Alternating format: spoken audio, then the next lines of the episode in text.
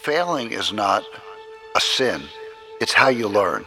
And I think when you make a mistake and you get hurt, if you don't learn from it, then there's no point in getting hurt. And I used to tell the players after maybe 10 years of the business, you should hire me because I've made more mistakes than anyone in the business, but I've learned from them. Welcome to Superhero Leadership with host Peter Cuneo. Our podcast explores outstanding leadership through the lens of some of the most successful superhero leaders from business, sports, politics, the military, and public service. This podcast is for anyone who aspires to great leadership. Our host, renowned business leader Peter Cuneo, has experienced superhero leadership throughout his life and career. From serving as a naval officer in the Vietnam War to being the CEO of Marvel Entertainment, Peter has completed seven business turnarounds in consumer products, media, and entertainment, and served on the boards of many public and private enterprises, often as chairman. Drawing from his list of what he considers to be 32 essential qualities for great leaders, each week, Peter will offer actionable takeaways you can implement into your life and career today. Now, here's Peter to introduce this week's guest. It is my pleasure to introduce you to my friend David Falk. As many of you know, David is a legendary agent having represented some of the greatest athletes of our time, including Michael Jordan, Patrick Ewing, and Shaquille O'Neal. His impact on the sports industry has been monumental, and his leadership qualities have been instrumental in shaping the landscape of professional sports today. At one point in time, David represented over 100 NBA players. In one six day period, David negotiated $400 million worth of contracts for NBA free agents. David is perhaps best remembered for creating the concept of Air Jordan sneakers. I'm thrilled to have David with us today, and I'm excited to hear what he has to share about his experiences and leadership lessons. David, it's great to have you with us today. I really appreciate you coming by. As you know, we have these 32 essentials, which I think are part and parcel of what we're trying to get across to people with regard to leadership. I'm often asked on these 32, what's the hardest one to accomplish of all the 32? And I think it's the one that talks about the fact that a great leader has to have courage, courage to be disliked, because great leaders who are disruptive in particular make radical change and radical change will scare people. Let me start with a story quickly and then I'm going to throw it to you. One of the turnarounds I did, I came into the office and I'm always replacing the CEO or the president, whatever the title is, and they're usually long gone. But in this one particular case, the former, if you will, CEO was still in the office just for a couple of days of overlap. And he reminded me of Mr. Rogers in many ways. And he'd been with the company a very long time 30 years, maybe more. And he'd been the CEO for 15 years or something. We shook hands and he said to me, Peter, I'm glad you're here. And of course, I was thinking to myself, there's no way you're happy I'm here. But I said to him, really, why is that? And he said, I know you'll make the changes that I couldn't. And I said, really, what's that? And he said, I couldn't fire my friends. And I thought, in terms of introspection, the guy was right on. But that's what we're talking about here about making, he couldn't make those hard changes and be disliked or basically, I have to say, harm people that have been very loyal to him for many years. And David, in your background, listen, you are famous and infamous both, right? For a lot of things regarding the sports world. And I think it's no overstatement to say that comes from your efforts. But you obviously made a lot of enemies, I have to say. I'm sure the owners didn't like you very much. I even know that the sometimes the unions for the athletes didn't like you either because you were making changes they didn't like, even though they benefited the unions and the players. So I'll throw that to you. How did you feel emotionally when you knew it was inevitable that you're going to shake things up and that it might cost you some friends? Well, early part of my career, Peter, I was extremely young. I started this business when I was 23 years old. And so let's say for the first 10 years, I'm representing the best and the brightest in the world, representing players like James Worthy's the number one pick in the draft, Phil Ford, the National Player of the Year, Michael Jordan, Patrick Ewing. And while I was confident that I knew the business, I felt a tremendous responsibility to try to match from a business side what these players were doing on the court to be the best that I could be. And so I consider myself a compulsive achiever. And I think that desire to achieve in certain ways sublimated my desire to be liked. I was so compulsive about trying to show them that they made a good decision hiring me and that I would produce quality work for them. But I had an epiphany directly on number 18. John Thompson, who was a very dear friend, a mentor to me, he called me in his office when I was about 40 one day and he said, Son, you have a very serious problem. And right away, I was really nervous. And I said, What is that, sir? And he said, Let me ask you a question. Do you want people to like you? I said, Of course, that's a very basic human instinct. And he said, Then you should quit the business you're in because when you walk in the door and you ask a rich white owner to pay a player like Allen Iverson, who's like the hip hop impresario, $100 million, that owner's going to hate your guts. And if that impedes you from doing your job, then you're sacrificing your desire to be popular for the quality of your work. Now, I never really looked at it. That is a very simple deduction. And I didn't want people to dislike me. I wanted them to respect me. And I think when you act in a professional manner, people may not like your approach. They may not like what you're asking for. They may think you're asking for too much or you're asking for changes that are too radical, as you're suggesting. But I think, you know, the famous quote, to thine own self be true, you have to do what you really believe in. And for me, I don't think I could have been successful in closing these deals if I didn't truly believe in what I was asking for.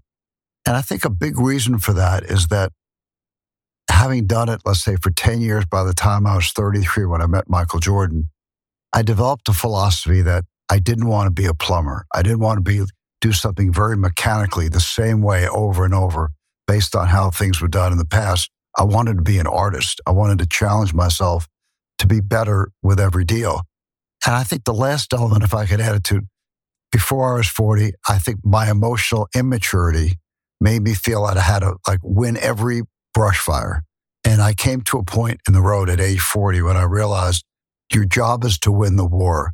You have to give up a few battles along the way so you accomplish the ultimate goal. And I tried not to burn bridges unnecessarily.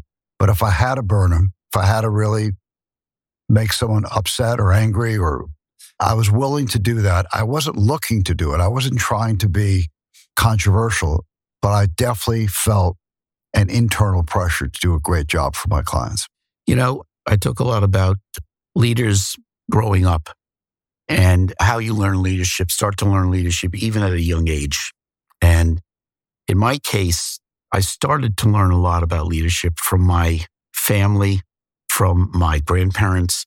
We didn't talk about leadership, the word, not at all. But they were all people who got out there and did things. Three of my four grandparents were immigrants, but they were willing to take risks. My father was a Navy officer in World War II, and in the Korean War, he was a lieutenant in New York City Fire Department. My mother was an EMT for 30 years. I grew up with an image of you get out there, you get out there. They would not have done well sitting at desks. Was your home life important? Could you talk a little bit about when you were growing up? I grew up in a really oil and water family. My mother was extremely highly educated. She had two master's degrees. She graduated college when most women didn't go to college. She spoke eight languages. She was an interpreter in, during World War II for Nelson Rockefeller in the Bureau of Latin American Affairs. And her parents, all my grandparents were immigrants. And her father was a scholar in Poland, and he came to America. They don't pay you to be scholars over here. and he imbued his five children with a very strong bent towards education. And so, from as young as I could remember, my mother would constantly repeat a mantra always shoot for the stars and never settle for second best. And that sort of became my life credo. I didn't look at myself as a star. I did well in school, but I wasn't the valedictorian. I wasn't the salutatorian. wasn't the president of my class. I got cut from the varsity basketball team when I tried out, but I was very focused on achieving goals in a very linear way. So in high school, I wanted to do well because I knew I'd want to go to college. In college, I wanted to do well because I knew I wanted to go to law school. I had an ambition to get into the sports business. I had to start working for free because nobody would hire me. And so I took it like one step at a time. And so, yes, my mother was the strongest influence in my life. She was my life mentor. Think about her all the time. And when I endowed a college at Syracuse, people always ask me, like, why did you do that? You know, as opposed to funding cancer research or solving the deforestation of the Amazon. It was to honor my mom because she was undoubtedly the most important influence in my life. Now, ironically, my dad was the opposite. He never finished high school. He was a butcher, and I worked in a shop from the time I was nine years old, and I hated it. I had all the worst jobs, had to scrape the blocks and put sawdust on the floor and clean the platters with blood. And all throughout high school and into college, I was a busboy, I was delivery boy, I delivered soda to the supermarkets in Long Island. And I really enjoyed working, but I knew I never wanted to make a living with my hands. And so, sort of the combination of my father who didn't have it, my mother who did have it, really drove me in a very heavy achievement bent. And what I find, Peter, is that as a leader, you've got to find a way to set a tone because not every person that you're managing or leading can step up to that kind of a pace. And I think a great coach, if I can use that expression, knows that sometimes you have to kick a player in the ass to get him going. And sometimes you got to put your arm around him. And you can't treat them all the same. You can't be monolithic. You can't be, you can't always throw the fastball because after a while people get used to the fastball. And so I had to learn in my own company that the pace that I set for myself and the expectations that I had of myself, not everybody felt that kind of a passion. And I didn't want to dissuade them from working hard and contributing what they could contribute. And it's very difficult to do that when you're compulsive. And I admit I'm compulsive. And my mom had the gene, my grandfather had it, I have it, my daughter has it, my older daughter, Dana. And I think it's a good thing to have in many ways, but it challenges you as a leader to learn to take your foot off the gas sometimes and let people catch up.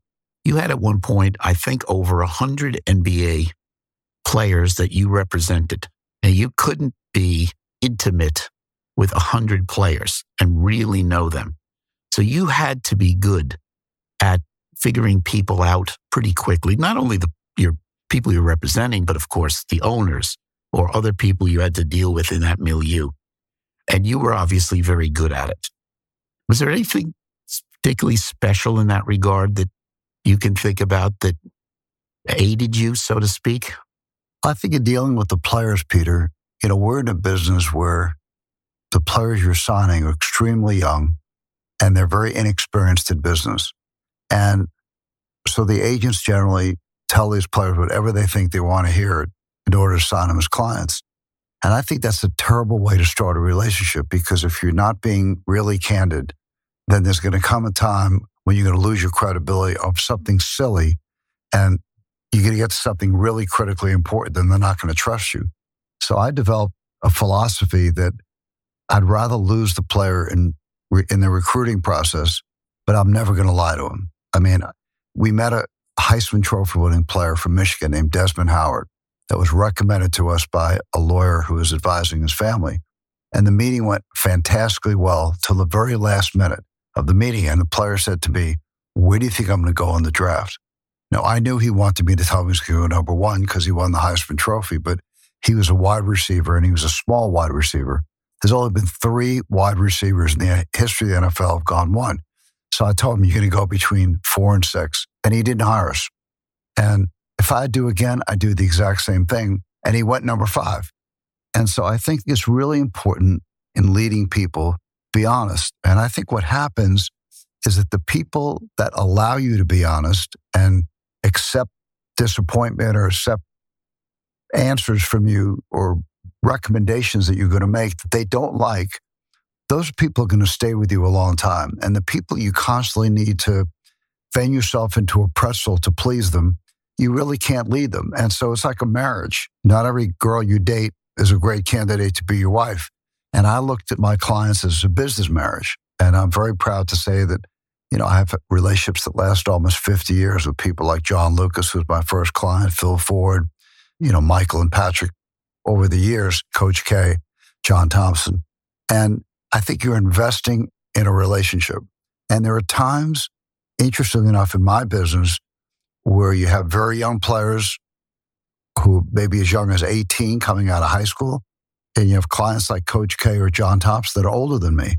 And you have to learn how to manage them in different ways. You're not going to treat John Thompson at age 70 the way you treat an 18 year old person, but you can't be intimidated by your clients and you can't be afraid to tell them things that they're not going to like that you hear if you want to be effective as an advisor, as a leader.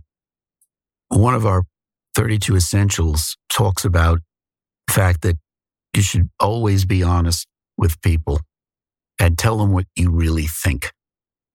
It also says admit your mistakes. And I've learned a lot about admitting my mistakes over the years, primarily actually from mentors or other people that I respected and saw that even though they were leaders and they might think, oh, I'll lose face with the organization if I admit I made a mistake, all the best ones would just simply say, you know what? I made a mistake. Okay, we're going to fix it right now. That's very interesting you say that because I wrote a book in 2009, appropriately called The Bald Truth, like my head.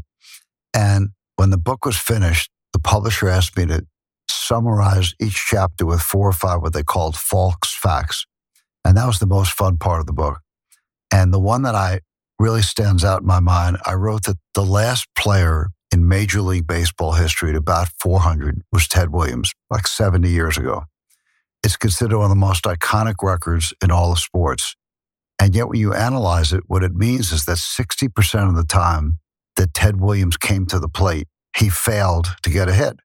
And so you have to learn to define success.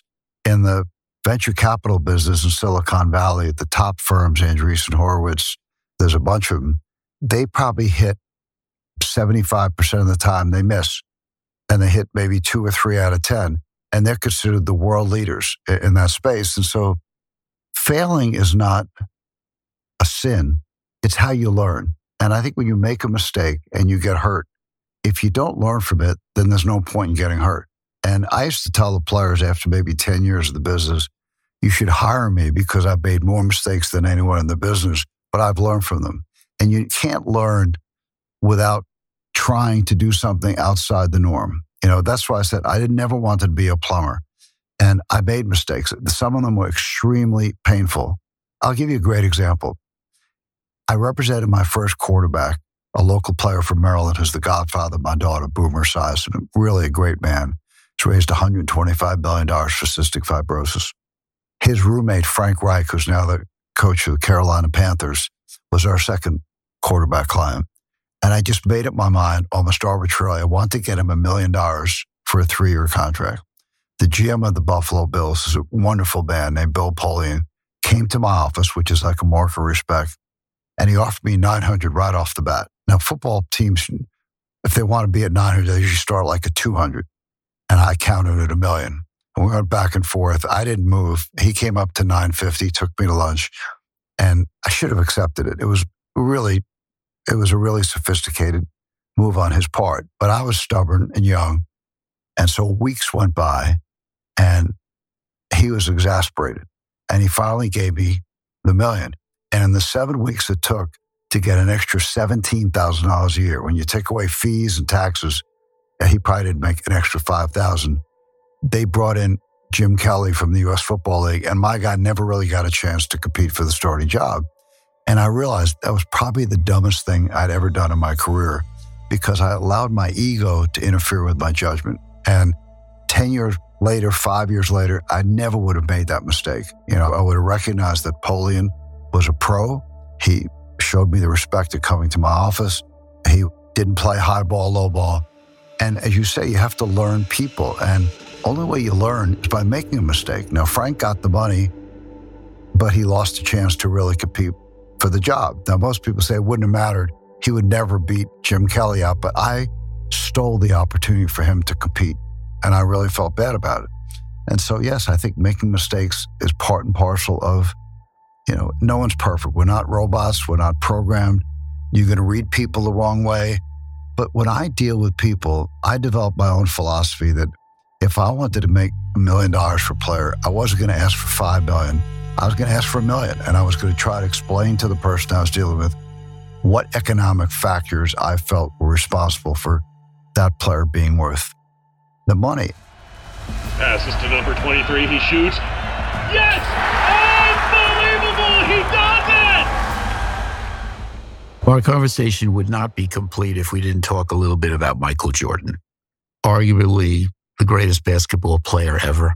And I have a little bit of an emotional connection to Michael because my father played basketball for the University of North Carolina. And in 1940, he was all city basketball in New York City for three years. And he was one of the first New York City types to go south. And in 1940, they won what they call the unofficial national championship. The NCAA tournament existed, but it was no big deal. And he was the sixth man. And so we have always been rooters for North Carolina, even though none of us in the family have gone to UNC. And of course, my first image of Michael was the famous jump shot.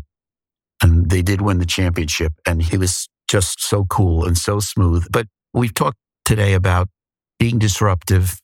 Sometimes people are not going to like you when you have to do changing culture, all these things. I'd like to read to you a quote from Michael and get your reaction. I suspect you've already heard this quote before. But I think those of you listening in right now will find this very interesting. So this is quote from Michael Jordan.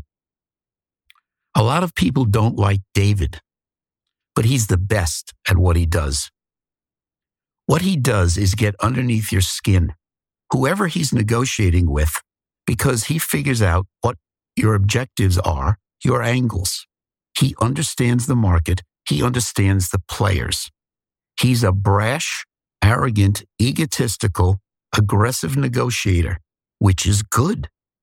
Because when you have someone represent you, you want him to be that.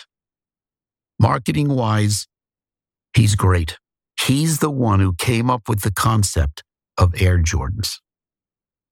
So you've long relationship, obviously now what, 50 years almost, maybe with Michael. Probably very few other people know him as well as you do. He was pretty brash himself in many circumstances, but he delivered also.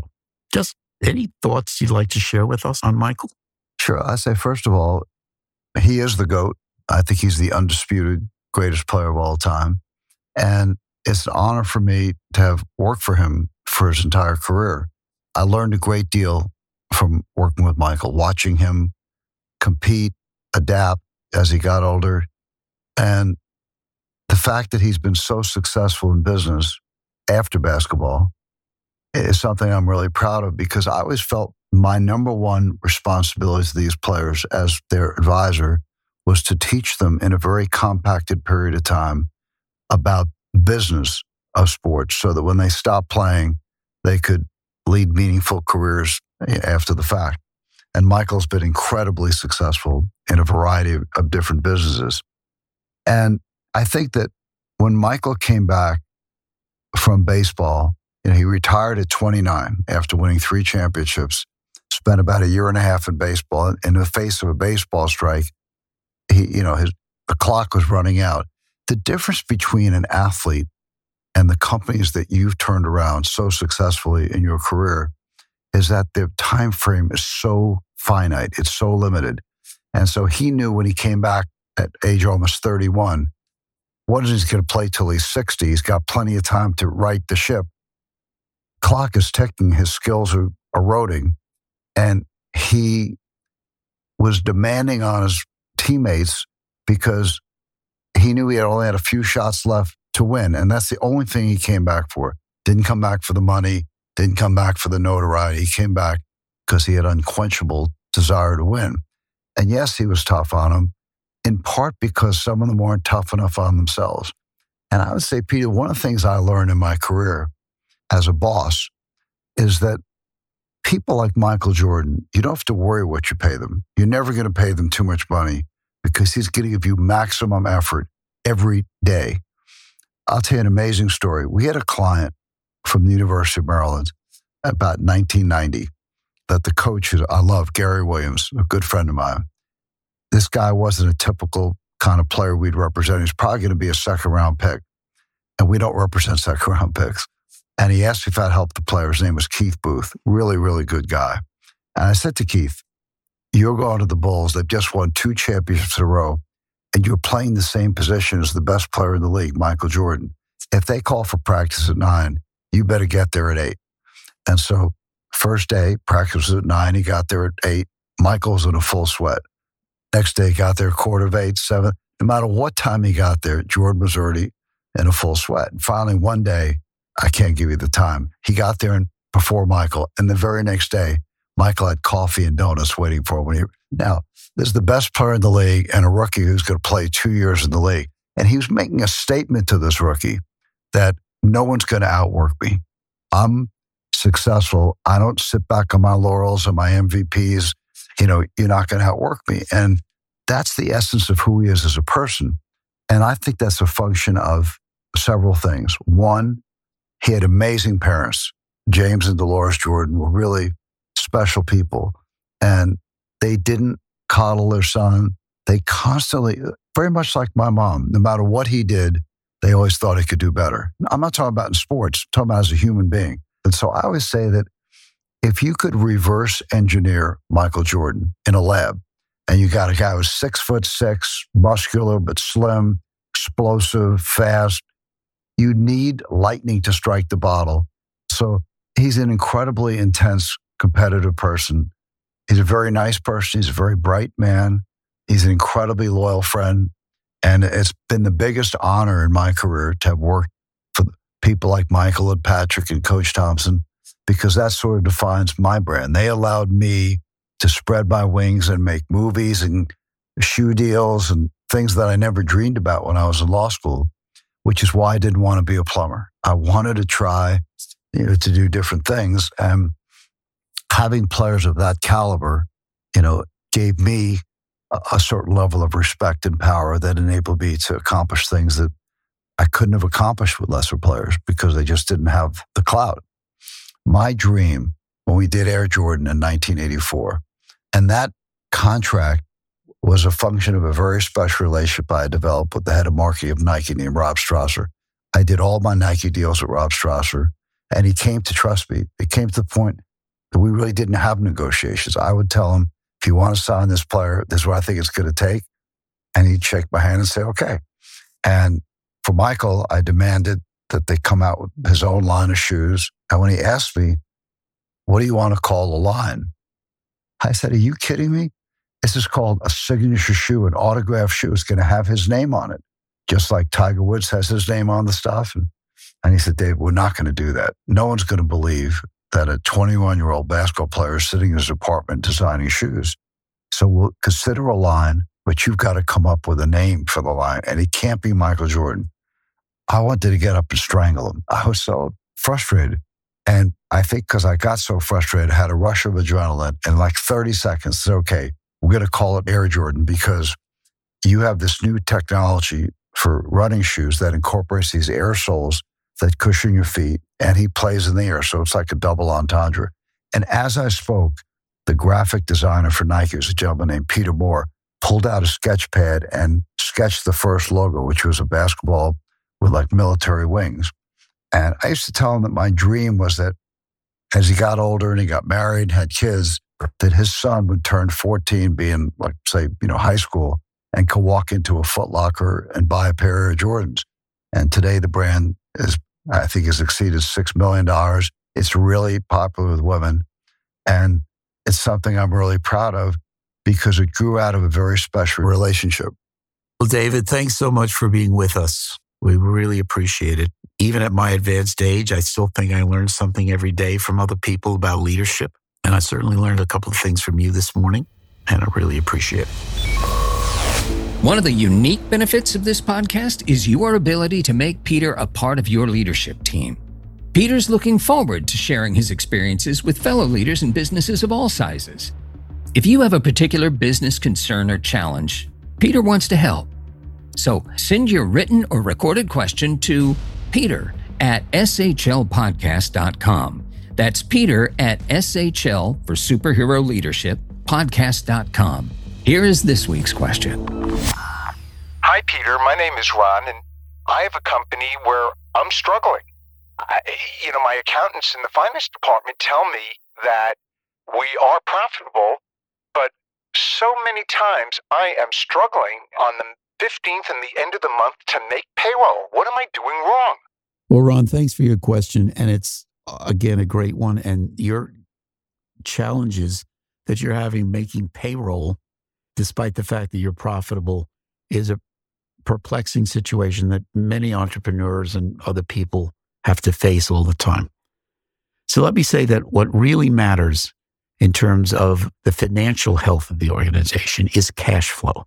You can forget about profits, okay, because the rules of accounting are not perfect. They can't be. And it is actually possible for you to be in a situation where following the rules, your auditors are auditing your books, they are accurate, and they're telling you, well, you're going to report some nice profits, or here's the profits. But, you know, you're still having the problem because you don't have any cash in the bank. So this is a very hard concept to understand for most people. In fact, my little story about this is when I started Harvard Business School, the first day, the first class was a, a case study about a company like yours that basically was reporting nice profits, but was actually going bankrupt because bankruptcy refers to cash. Okay. And, you know, I'd come from the US Navy. I knew nothing about finance really. And so I was just as perplexed as you were right now. And of course, in the discussion in class, what came out is the fact that if you want to relate your business health to your personal body, think of the cash in your company as your blood. And if you have no blood, you know what happens to the body. If your blood is healthy, it's a big positive. So, what you should be really focused on is cash.